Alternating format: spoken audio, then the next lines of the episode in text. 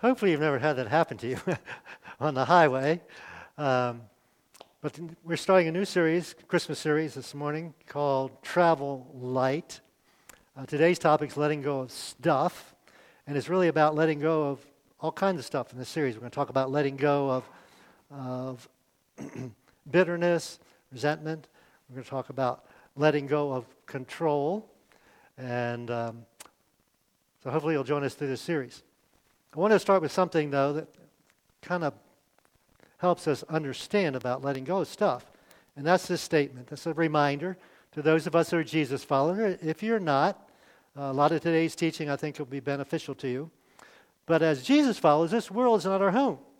We're just kind of passing through. It's kind of like when you go on vacation, you enjoy vacation, but it's good to get home. Well, our home is not here. It's going to be with Jesus. It's going to be a lot better than here. So enjoy your time here, spend your time here. Uh, but this is not our home. So since this is not our home, uh, everything we have is just temporary. And so let's help us get, a, get perspective. Well, this next statement on the screen and on your outline is going to be kind of where we want to go with this, this topic this morning. It's better to have less of what doesn't matter and more of what does matter. Because you have to figure out what matters. Now, this goes so contrary to our culture, doesn't it? Because our culture is materialistic, meaning it's about acquiring and keeping stuff. And the idea is your life will be better, you'll be happier, more fulfilled, have more purpose in life if you have more stuff, better stuff, bigger stuff, etc. The problem is that's not true. And most of us, we stop and think, we'll realize it's not true. This goes all the way back to the beginning. Uh, scripture talks about in the beginning, God created a man called Adam. And he said everything, God said everything he created was good except for Adam was alone. And so then he created Eve to be a helpmate. And they were, scripture says they were naked, uh, not just physically naked, but emotionally naked. There was no secrets, there was no sin. It was wonderful, and they lived in this garden, and everything was provided for them. They could eat of any tree except for one. Satan comes along and says, Ah, did God really say you couldn't eat from that tree? The implication is you would be happier if you could eat from that tree as well as all the other trees. Now, most of us know the story. They were not happier after eating from that other tree. So that's kind of the lie that our culture teaches us. to be happy, you need more. You need stuff you don't have. You need more of the stuff that you do have. You need to hold on to the stuff you have. And again, that's a lie. So let me ask you a simple question Is more always better? Is more always better? I think way back, my mom told us a story about when she was young and moved to Baltimore from upstate New York. She worked in a donut factory. They said, You can eat all the donuts you want. After about a week, guess what? She didn't want to eat another donut. One donut is good, maybe two donuts are good. All the donuts you can eat just aren't good. I remember as a teenager, I, um, I liked green apples, sour apples. And so I found this apple tree and they weren't quite ripe yet, so they were sour. And so I sat in this tree and started eating green apples.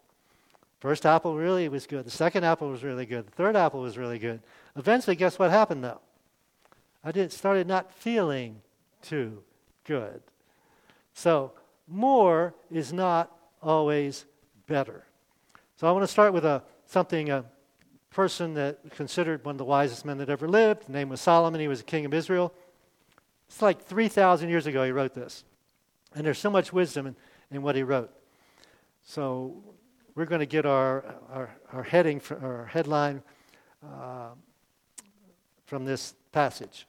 This is Ecclesiastes chapter 4. Better. Okay, what's better? I like to know what's better.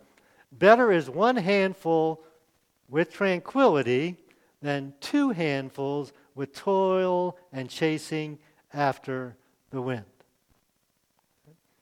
Some is good, more is not always good. In fact, it may not be good. Uh, why? Because we are valuable, not the stuff that we have. I mean, it has value. But ultimate value is from us, not from our stuff. so I want to read, read with or share with you something that Jesus said, and um, it's also interesting. This talks about being better. This talks about being cautious, being careful, and what he what he's talking about. So this is in Luke chapter 12. He said said to the group of people who was there, "Watch out, be on your guard." Okay. Is there some enemy, something I need to be afraid of? Is there some disease?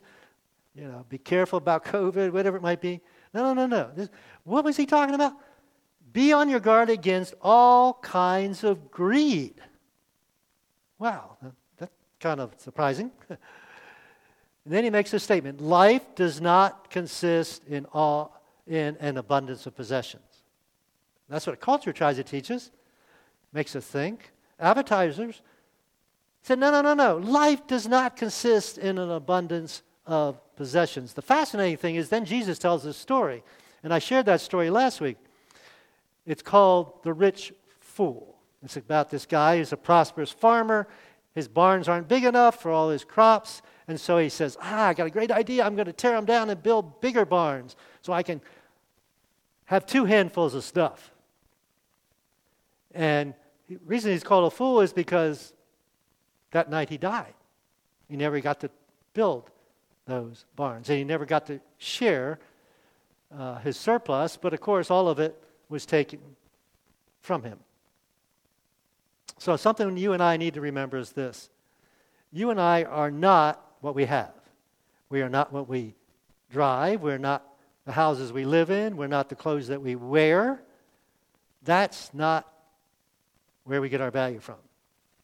And so, stuff isn't what we need to be happy, or more stuff, or bigger stuff, or more expensive stuff, is not what you and I need to be happy.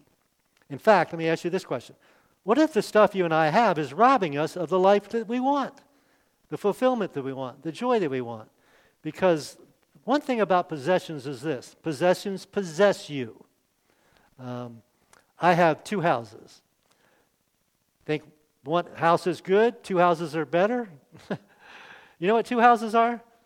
It's just double the work, the upkeep, etc. Uh, God has blessed us with two houses. We do ministry out of that other house. But um, does it rob you the life you want, the life of fulfillment? Now, we are allowed to do ministry, which is a blessing to us out of that other house. But is it robbing you of the life you really want? fulfilling and fulfillment and purpose. Because again, possessions possess you. They take up your time, your energy, your finances. Is that really what you want or where you want all those resources to go? So I want to give you three aspects of what I'm, what I'm calling one handful living. All right, first thing is this. For one handful living, we got to throw out. Now, folks, I don't know you all, but I know most of you, and it's ridiculous, absolutely ridiculous, how much stuff you and I have, isn't it? Think about it. We have uh, so much stuff, more stuff than we can even keep track of, uh, more stuff than we need or can even use. so I like to think about this way owning less is far better than organizing more. Because that's what you have to do with all your stuff, right? You have to find places for it, you have to organize it, you have to move it around, you have to store it, whatever it might be. It reminded me of this, the statement or this um, it's like rearranging deck chairs on the Titanic. All right, well, it'd be better for this chair to be over here, this chair to be over here, but ultimately what? They're all going to be lost in the ocean. So Jesus is, is approached by a guy that asks him, How can I have eternal life? How can I be really eternally happy? How can I be perfect even? And so Jesus said, Well, just keep the commandments. And the guy says, uh, I do that. I don't commit adultery. I don't lie. I don't steal. Um, haven't murdered anybody. And the fascinating thing in the story is Jesus doesn't say, Oh, you're not telling the truth. Because ultimately, he wasn't telling the truth. So Jesus says, Okay, all right.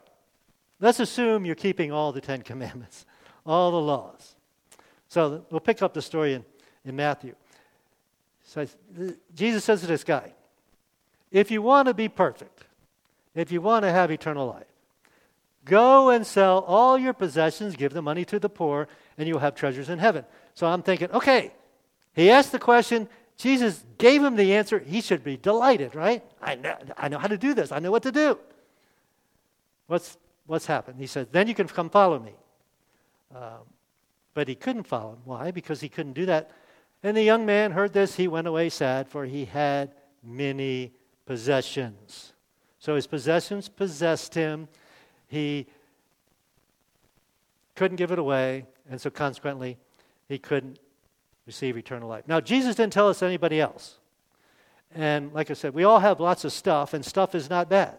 In fact, think of it as God, ways God has blessed you, right? So uh, it's just what we do, or how do we feel about, or how do we uh, manage those things that God has given us. now, this next statement is something that was kind of uh, disturbed me a little bit in my spirit when I came across it, and I think it's a really good question or statement. You never know what idols you have until Jesus asks you to give them up. So, what do you have that you ha- would have trouble giving up? If God, if you really knew God wanted to get, um, I got thinking, there's not much that I have. Now, stuff that was expensive, I had a hard time giving away, like maybe my wife's car, um, because it's worth, a, worth more money than my car. Uh, but what idols? If you can't give it up, if, when Jesus wanted you to give it up, then it's an idol, right? It's more important to you than Him.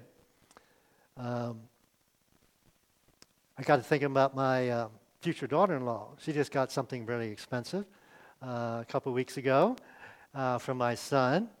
And I'm thinking, all you ladies that have those little expensive things on your, on your fingers, if God really wanted you to give it up, would you give it up? And I'm mindful of this retired missionary that we knew, and um, he actually sold his wedding ring to give the money to the missions offering. To him, and his wife, the value that would come from that ring to tell people about Jesus was more important than having it on his, on his finger. I don't think God wants us to do that. Uh, the question is if God wanted us to do that, is there something that we couldn't give up? Then it's an idol. It's more important to us than God. So when we said, get rid of stuff, there shouldn't be any stuff that we can't get rid of. Now we're talking about stuff that we really either don't need or somebody else could benefit from.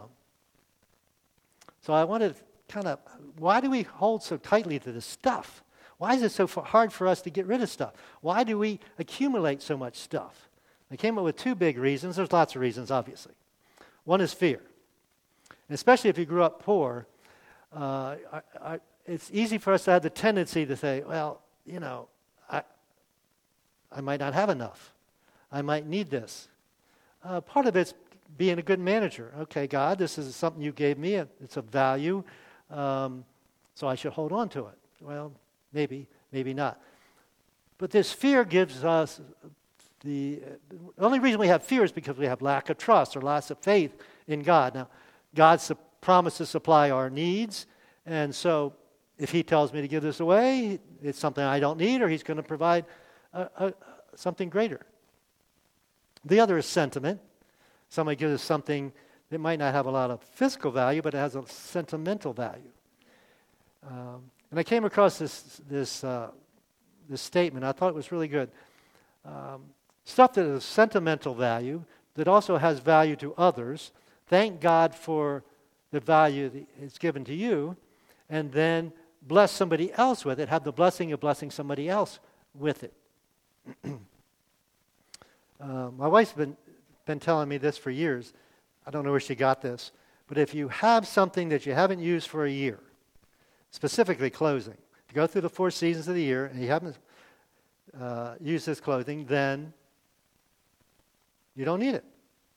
Um, some of us have stuff that is gone out of style and come back into style. We've had it so long in our closet.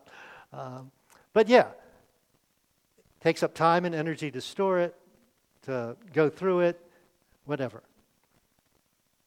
So, what if? Another what if. What if what you have is distracting you from what matters? What really matters? So it's better to have less of what doesn't matter and more of what does matter. One, hand, one handful living. All right? Throw out or give it away. Uh, secondly, buy less. Buy less. I know I'm a little late because we just had Black Friday. But there's, what's, what's Monday called? Cyber Monday, right? All right, so buy less. I came across this statistic. Uh, I'm not included in it, but some of you must be. 62% of people shopping can be recreational, meaning, I don't feel so happy today. I'll go out and spend some money and make me happy. 62%. That's almost two thirds of us. this is uh, a recreational activity. Um, spending money should never be a recreational activity. so I, love what the psalmist said. Give us good perspective on this. He said, Give me an eagerness for what? For your laws, for your rules, your commandments, for your precepts, rather than for the love of money. Turn my eyes away from vanity. What's he mean by vanity? All those worldly, meaningless things that distract. Let, this is a wonderful prayer, let your priorities be mine. Ah, wow. I want to have God's priorities. And then he says, Restore me, renew my energy in your ways. So we're not defined about the money we have, the stuff we have, uh, etc. As Jesus followers, anyway, we're defined by Jesus. I'm a child of God. Uh, I'm, you know, we're brothers and sisters, etc. So, one way I, I, like to think about this is this way choose experiences over things. Choose experiences over things. I got thinking about my kids. I've got four kids, they're all grown now. And when they were, were, were, small, we bought them gifts. And I can't remember many of the gifts. I just remember those, uh, what are those, those big wheel things that Mike and Josh and Micah had. Yeah, they wore out one, you know, Christmas Eve, I'm putting them together. I remember that. And uh, they wore them out, one set of them. And so the, I believe it was the second set. They were G.I. Joe ones. They really enjoyed those. But I don't remember most of the presents. I do remember the kids often like the boxes more than the gifts. They play with the boxes. But you know what I do, do have memories of? Uh, we would have family time. And we rotated amongst the kids. So we got three boys and one girl. So it was always fun when Andrea got to pick because it was usually, let's play with dollies. And uh, so somehow Josh and Micah usually got uh, G.I. Joes involved in the doll playing or something like that. But I'd, i had this vivid memory of playing uh, uh, red light, green light. You know that game? And so it would be the, let's see, four kids and two adults. That's the six of us. All right. I can remember staying at the door and red light, green light, turning around and, trying to catch the kids uh, moving. And we just had a blast uh, doing that. And of course, going places and doing things, vacations. Uh, we went to uh, Orlando one time. Of course, that stuff costs money, I realize, but choose experiences over things. I think the same thing with my wife. I was thinking about, we just had our 45th wedding anniversary, and I don't remember hardly any gifts we bought each other over the years. Now, I built this house and I told her it was a love gift to her.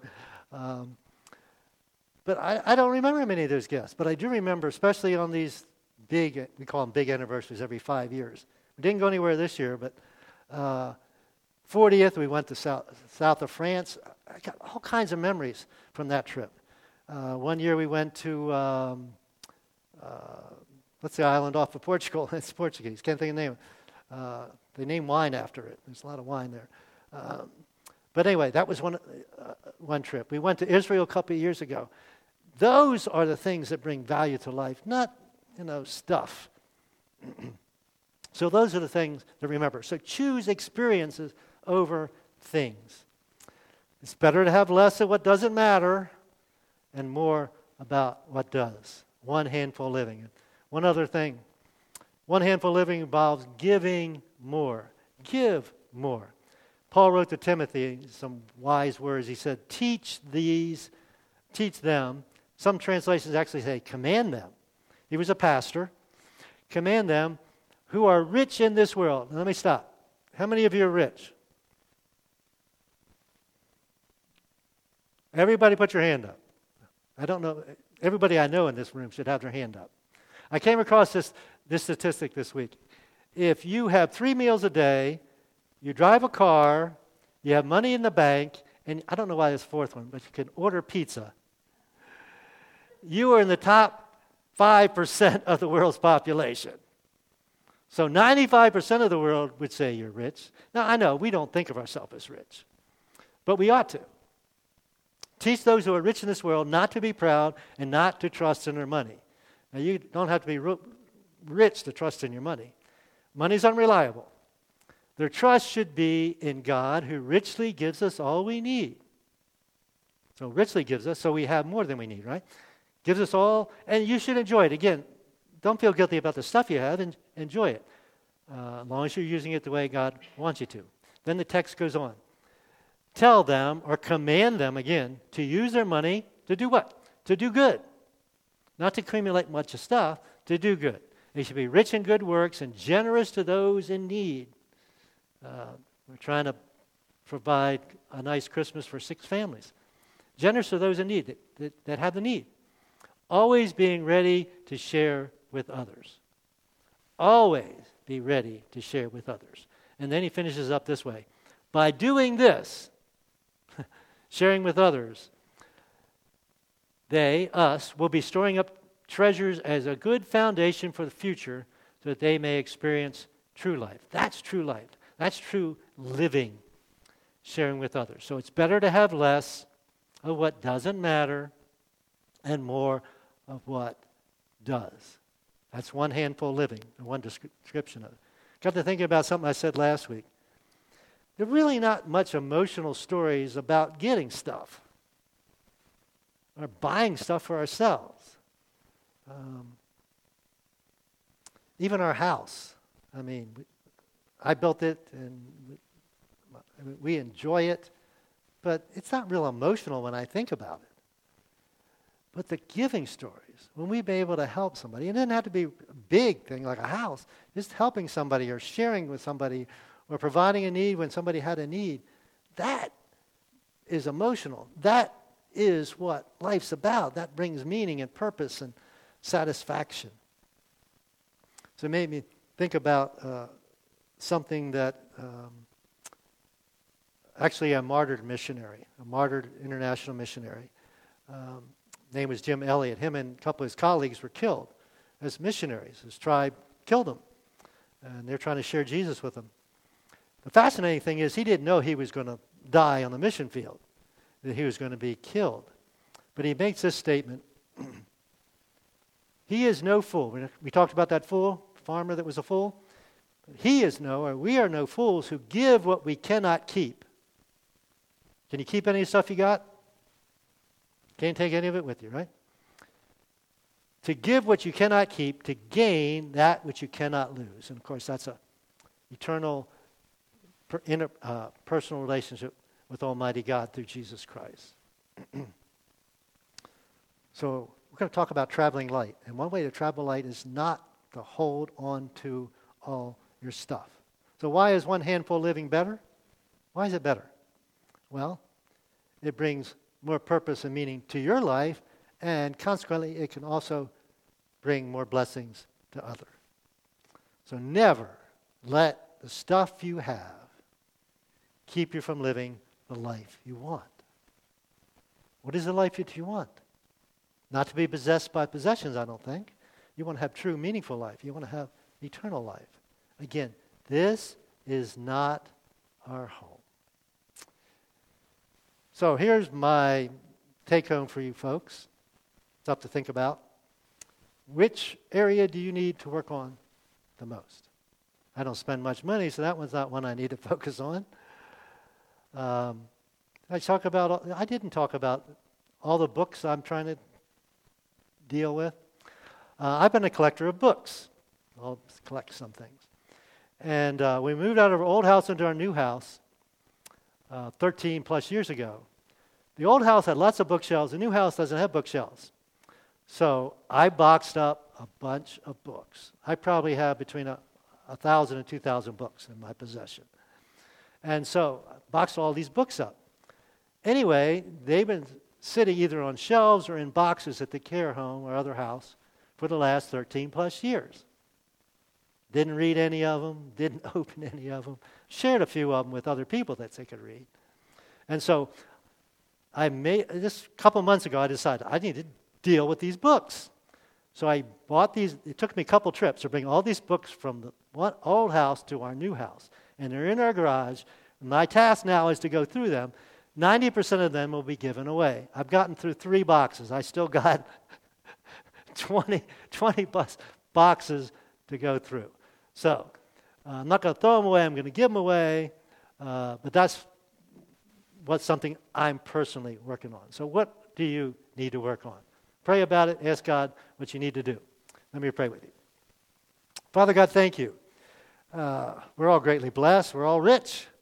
Um, but all the stuff we have is to use for your purposes. Uh, obviously, we get to enjoy them. I have a nice house, I have a nice car, I have plenty of food to eat, and other things.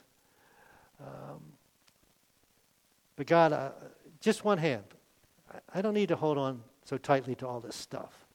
The other hand should be open, open to give, open to bless others, which also blesses me and blesses us. So, God, I just pray we'll take this seriously, that this Christmas will be a little lighter uh, as we're not so bogged down by uh, stuff. And we think we have the opportunity to share with, share with others. And of course, true meaning or true purpose of life is to have a relationship with you, God, through Jesus.